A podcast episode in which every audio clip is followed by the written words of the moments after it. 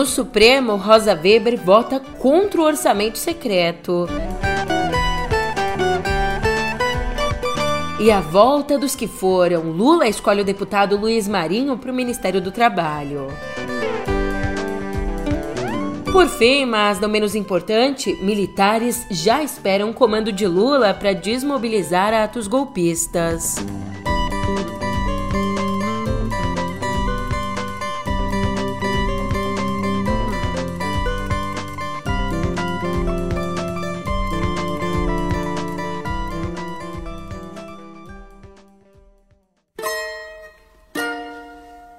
De tanto levar frechada do teu olhar.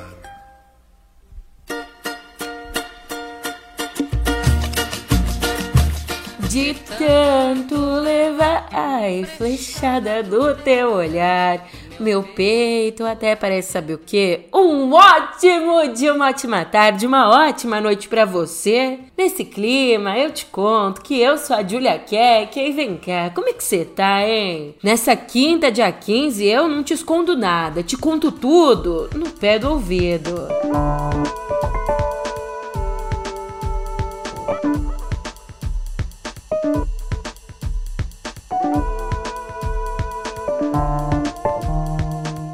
te escondo nada, possível o fim do orçamento secreto. Eu mirei num trocadilho bom e acertei no ruim, né? E eu fiz aqui um outro trocadilho, você nem percebeu com mirar, de tanto levar meu peito, parece sabe o quê, nananã, tal, tal. Bem, tudo isso para te dizer agora que ontem a presidente do Supremo, Rosa Weber, votou pela inconstitucionalidade das emendas do relator, ou seja, pela inconstitucionalidade votou contra o chamado orçamento secreto, a principal ferramenta de fisiologismo do Centrão. Relatora de três ações contra a prática, no voto, ela disse que as emendas do relator colocam o orçamento da União a serviço das prioridades eleitorais e dos interesses paroquiais dos parlamentares integrantes da coalizão presidencial. Ainda, de acordo com ela, os esforços de última hora do Congresso para dar transparência ao orçamento secreto. Olha, ela diz que esses esforços só reforçam o descompasso da ferramenta com a Constituição. O que se mostra juridicamente relevante no caso é a demonstração da falta de coerência e de planejamento na utilização de verbas federais e do, de, e do categórico descumprimento dos deveres de transparência com o emprego do dinheiro público. Daí o caráter obscuro desse sistema evidencia verdadeiro desvio de finalidade na distribuição dos recursos do orçamento, a revelar uma estrutura legislativa incompatível com o desenho constitucional da separação entre os poderes. Por fim, Weber concluiu que as emendas do relator devem voltar à função original delas, a função de corrigir erros, sem o poder de criar novas despesas. E já hoje a gente pode esperar o voto dos outros ministros, mas o que ainda não dá pra gente esperar, não dá para saber, é se o julgamento vai de fato terminar antes do recesso judiciário, que começa já na segunda. Se o orçamento secreto vai ficar como tá, se ele vai mudar, é um problema do futuro governo. Também é nosso, né? Mas principalmente um problema de articulação para o futuro governo. Olhando então para a gestão eleita, o presidente Lula convidou o ex-prefeito de São Bernardo do Campo e agora deputado eleito Luiz Marinho para reassumir o Ministério do Trabalho. Eu digo aqui reassumir porque o Marinho já foi titular desse ministério nos dois mandatos anteriores de Lula. E como o convite foi aceito, o nome deve ser formalizado já nos próximos dias. Outro que tá assim, com o pé dentro da esplanada, quase os dois pés dentro, é o presidente da Fiesp, o Josué Gomes da Silva, cotado para o Ministério do Desenvolvimento, Indústria e Comércio Exterior. Josué é filho do empresário José Alencar, que foi vice de Lula nos oito anos que ele ocupou a presidência. E qual é o objetivo de Lula? Chamando Josué, o objetivo de Lula é que o Ministério do Desenvolvimento fique mais importante, saindo da sombra do planejamento. Já quem tá meio perdida, não sabe se tá dentro da esplanada, se tá fora, é a Simone Tebet. E ainda sem um lugar definido no novo governo, a Tebet se despediu ontem do Senado. É chegada a hora da despedida, senhor presidente. Lembro-me como se fosse hoje o primeiro dia que, ainda trêmula, subi esta tribuna. Passados agora esses anos, agora em despedida, não encontro outra palavra ou outras palavras, mas especificamente uma, capaz de oferecer o melhor significado do sentimento que abriga e que está hoje na minha alma, no meu coração. Gratidão. Da minha parte, despeço-me agora hoje do Senado Federal, mas não da vida pública. Não sei onde a vida vai me levar, mas farei política enquanto viver. Como cidadã, como professora, como advogada, Repito, onde quer que a minha a vida me leve. Lutarei e continuarei a lutar. Por um Brasil sem fome e sem miséria. Por saúde e educação de qualidade. Que devolvam a cidadania e nos retirem desta vergonhosa situação de ser uma das maiores, de, um dos países com maior desigualdade social. Eleita senadora em 2014, ela decidiu não disputar a reeleição esse ano, preferindo sair candidata ao Planalto. E agora, o real plano dela é encabeçar o Ministério do Desenvolvimento Social no governo Lula. Mas Tebet tem enfrentado resistência dos petistas, já que, em especial, esse ministério é o ministério que controla o Bolsa Família, a menina dos olhos do PT. Mas antes de falar dos problemas do futuro governo, vamos olhar para o que resta desse desgoverno. Bem, depois dos atos de vandalismo praticados por militantes bolsonaristas na noite de segunda em Brasília, os comandantes dos quartéis onde ainda existem concentrações de manifestantes esses comandantes estão só esperando a ordem de Lula depois da posse do dia 1 para dispersar os atos golpistas. E por enquanto, como você sabe, as manifestações antidemocráticas seguem sem o apoio formal do Planalto, mas contam com apoio velado. Aliás, ainda sobre esses atos, Ontem, durante um seminário sobre o Judiciário em Brasília, o presidente do TSE e ministro do Supremo, Alexandre de Moraes, disse que ainda tem muita gente para prender e muita multa para aplicar. Isso é claro em referência aos participantes de atos antidemocráticos. Quem imaginava que ia ter uma invasão no Capitólio? 6 de janeiro de 2021. Vejam aqui, dados atualizados sobre os processos da invasão do Capitólio. Ministro Alexandre. 964 pessoas já foram detidas nos 50 estados e acusados de crimes cometidos desde 6 de janeiro. 465 fizeram acordos se declarando culpados com o Ministério Público. Antes de dizer o que eu ia falar, eu fiquei feliz com a fala do ministro Toffoli, porque comparando os números ainda tem muita gente para aprender e muita multa para aplicar. No comecinho da semana mesmo, durante a diplomação do Lula e antes do vandalismo, Moraes já tinha prometido que autores de crimes contra a democracia seriam responsabilizados e punidos. E quem também não poupou críticas ao atual governo foi o ministro do TCU, Bruno Dantas, que assumiu oficialmente a presidência da corte. No discurso que fez, ele afirmou que o Brasil viveu retrocesso nos últimos anos, incluindo, nas palavras dele, o aumento da pobreza, que atinge com mais intensidade mulheres, crianças e pessoas pretas. Na fala, Dantas também atacou os atos de vandalismo, dizendo que patriotas não pregam a violência nem agridem terceiros por discordâncias políticas. Não é patriota quem prega a violência, quem destrói o patrimônio público ou privado quem agride ou fere terceiros por diferenças ideológicas, quem se arma para derramar o sangue de seus patrícios. Não é patriota.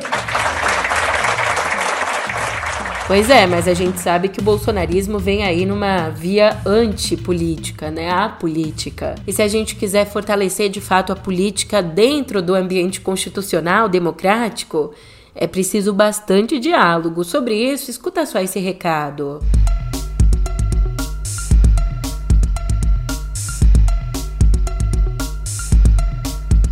Olá, sou Pedro Dória, editor do Meio. A gente precisa aprender a conversar. Não somos os democratas gente em número suficiente para garantir que o Brasil não possa enfrentar um movimento de rompimento institucional ali na frente. Então, Então, dentro das nossas discordâncias, precisamos nos entender. O episódio de hoje é um de resposta aos vários comentaristas nos vídeos do YouTube e do Instagram. O ponto de partida já está no YouTube do meio.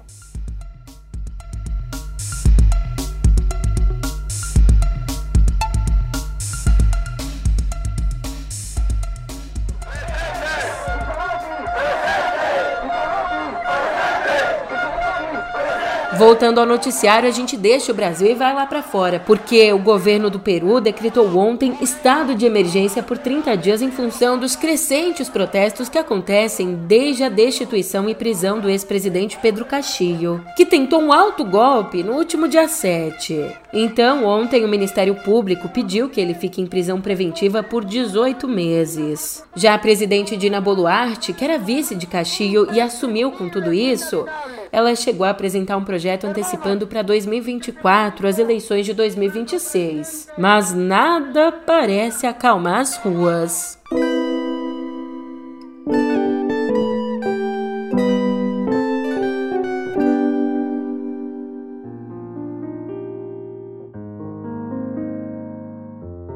pense no que você pode fazer. É a história do Kenny. O que eu posso fazer pela sociedade e não o que eu posso tirar da sociedade. Morreu em São Paulo na noite dessa terça, aos 95 anos, o pesquisador e médico brasileiro Isaías Rau. Perseguido pela ditadura militar, Rau saiu do país e foi professor visitante de universidades norte-americanas como Harvard e também do Instituto de Tecnologia de Massachusetts. De volta ao Brasil, se dedicou ao desenvolvimento de vacinas no Instituto Butantan, do qual foi diretor. Rao também foi presidente da Fundação Butantan, que administra os recursos do Instituto, e foi presidente da Fundação Carlos Chagas, da qual foi inclusive idealizador. Membro titular da Academia Brasileira de Ciências, ele recebeu várias honrarias, como o título de Comendador da Ordem Nacional do Mérito Científico e, posteriormente, considerado Grão Cruz da mesma ordem, a mais alta condecoração científica no país. E não tem trégua não, mais dor vem da área da saúde. Dados da Fiocruz mostraram que nesse ano o Brasil registrou uma morte por dia entre crianças de 6 meses e 5 anos por conta da Covid. No total, entre os pequenos, foram 314 mortes no período do dia 1 de janeiro até o dia 11 de outubro. O triste é que até o fim do ano a gente vai ter mais mortes e que as vacinas estão aprovadas pela Anvisa, mas mesmo assim o ritmo de imunização segue lento para esse público-alvo. De acordo com o Ministério da Saúde, para você ter uma ideia, só 7% dos que têm 3 e 4 anos receberam duas doses de vacina ampliando nosso olhar para o cenário global, pelo menos um alívio. Passadas as fases mais agudas da Covid e da varíola dos macacos, o diretor da OMS, ele que você já não ouvia falar há um tempo, Tedros Adhanom, indicou nessa quarta que as doenças podem deixar de ser uma emergência de saúde pública no ano que vem. E ele ainda deu data, tá? Ele disse que o comitê de emergência da OMS vai começar a discutir como será o fim da fase de emergência da Covid no mês de janeiro, que já já tá aí, tá batendo na porta. E antes de passar para a editoria de cultura, a gente não se esquece não que a Copa tá acontecendo. Mesmo sem o Brasil, então atualizações da Copa. Vem na frente pro Griezmann, boa bola, invadiu, Griezmann na área, rolou pro Mbappé, tentou bater, voltou para ele, queria bater, tentou o chute, deu um rebote, Hernandes,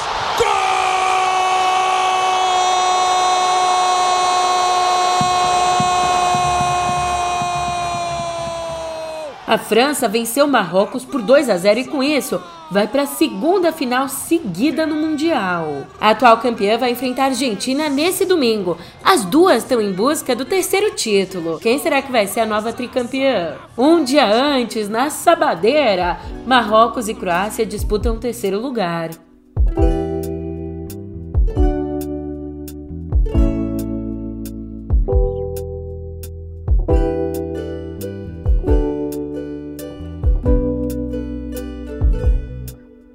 Finalmente, quinta-feira, minhas queridas e amadas estreias nos cinemas. E se você tem uma certa resistência ao cinema americano de ação, de ficção científica, eu sinto muito, mas essa aqui não é para você não. Why do you come to us? want to keep my family safe. É que nessa quinta chega Avatar, O Caminho das Águas, de James Cameron. Nessa sequência aqui do clássico de 2009, existe uma nova luta para salvar o planeta de Pandora de uma ameaça já conhecida. Ou seja, o diretor não quebrou muita cabeça para trazer coisa nova, não. E ó que o longa vem dividindo a opinião da crítica. Uma parte tá deslumbrada aí com os efeitos visuais, já outra parte tá meio de saco cheio com o roteiro que pouco acrescenta ao primeiro filme. Ah, e tem um detalhe importante: de acordo com o próprio diretor, o filme precisa atingir a quarta maior bilheteria da história, para não dar prejuízo. Então, você já fez sua boa ação da semana? Vai lá, assiste o filme. I see. Já outra estreia é A Morte Habita a Noite. O primeiro longa do diretor Eduardo Morotó. Um amigo meu de infância pulou do edifício onde morava. Selecionado para grandes festivais como o Festival de Cinema do Rio e o Festival Internacional de Cinema de Roterdã, o longa conta a história de Raul, um cinquentão alcoólatra desempregado que vive há anos com a Lídia. Mas a relação deles já não tá mais aquela coisa. Até que, numa noite conturbada, o Raul conhece a jovem Cássia, que o faz questionar e ressignificar o amor e a morte. Numa busca por almas gêmeas num mundo cheio de melancolia e autodestruição. Uau! Provaremos as ilhas e o mar. Provaremos as ilhas e o mar. Continuamos vivos. Ah, eu não fiquei convencido não. Quero uma coisa com uma pegada mais rock. Tá bom, então a gente deixa de lado as telonas e se prepara para os palcos, porque depois de um hiato de quase oito anos, São Paulo recebe em abril do ano que vem o Monsters of Rock, um dos mais antigos e importantes festivais de rock pesado do mundo. A escalação que foi divulgada ontem aposta em nomes tradicionais como Kiss, Scorpions e Deep Purple. A gente ainda não sabe se vai ter alguma atração brasileira ou alguma banda que tenha começado a carreira, que tenha começado a carreira nesse século, faz parte. De qualquer forma, se prepara aí, prepara o bolso porque o festival acontece no dia 22 de abril, mas os ingressos já começam a ser vendidos nessa sexta. Vou te dizer, não é que o rock pesado me fez lembrar do clima de Natal?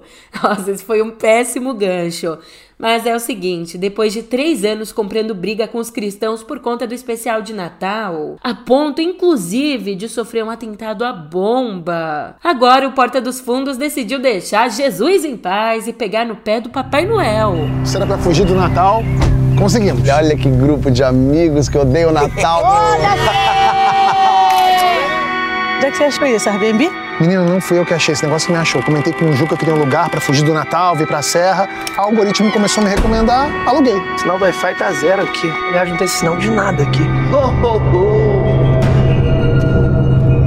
Deixei meu sapatinho na janela do quintal. Quem é que tá aí? Com 30 minutos de duração, a produção O Espírito do Natal estreia dia 21 no streaming do Paramount Plus. E aqui a tradicional ceia assume contornos de terror slasher, com mortes escabrosas que dão o tom de humor sombrio, não muito comum nas produções do grupo. Seja rico, seja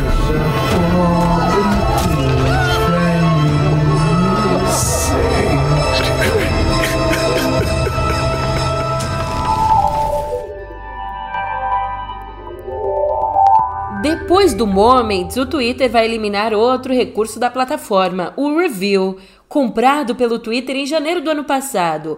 O Review, sabe? Não sabe? Ah, por isso que ele vai ser eliminado então.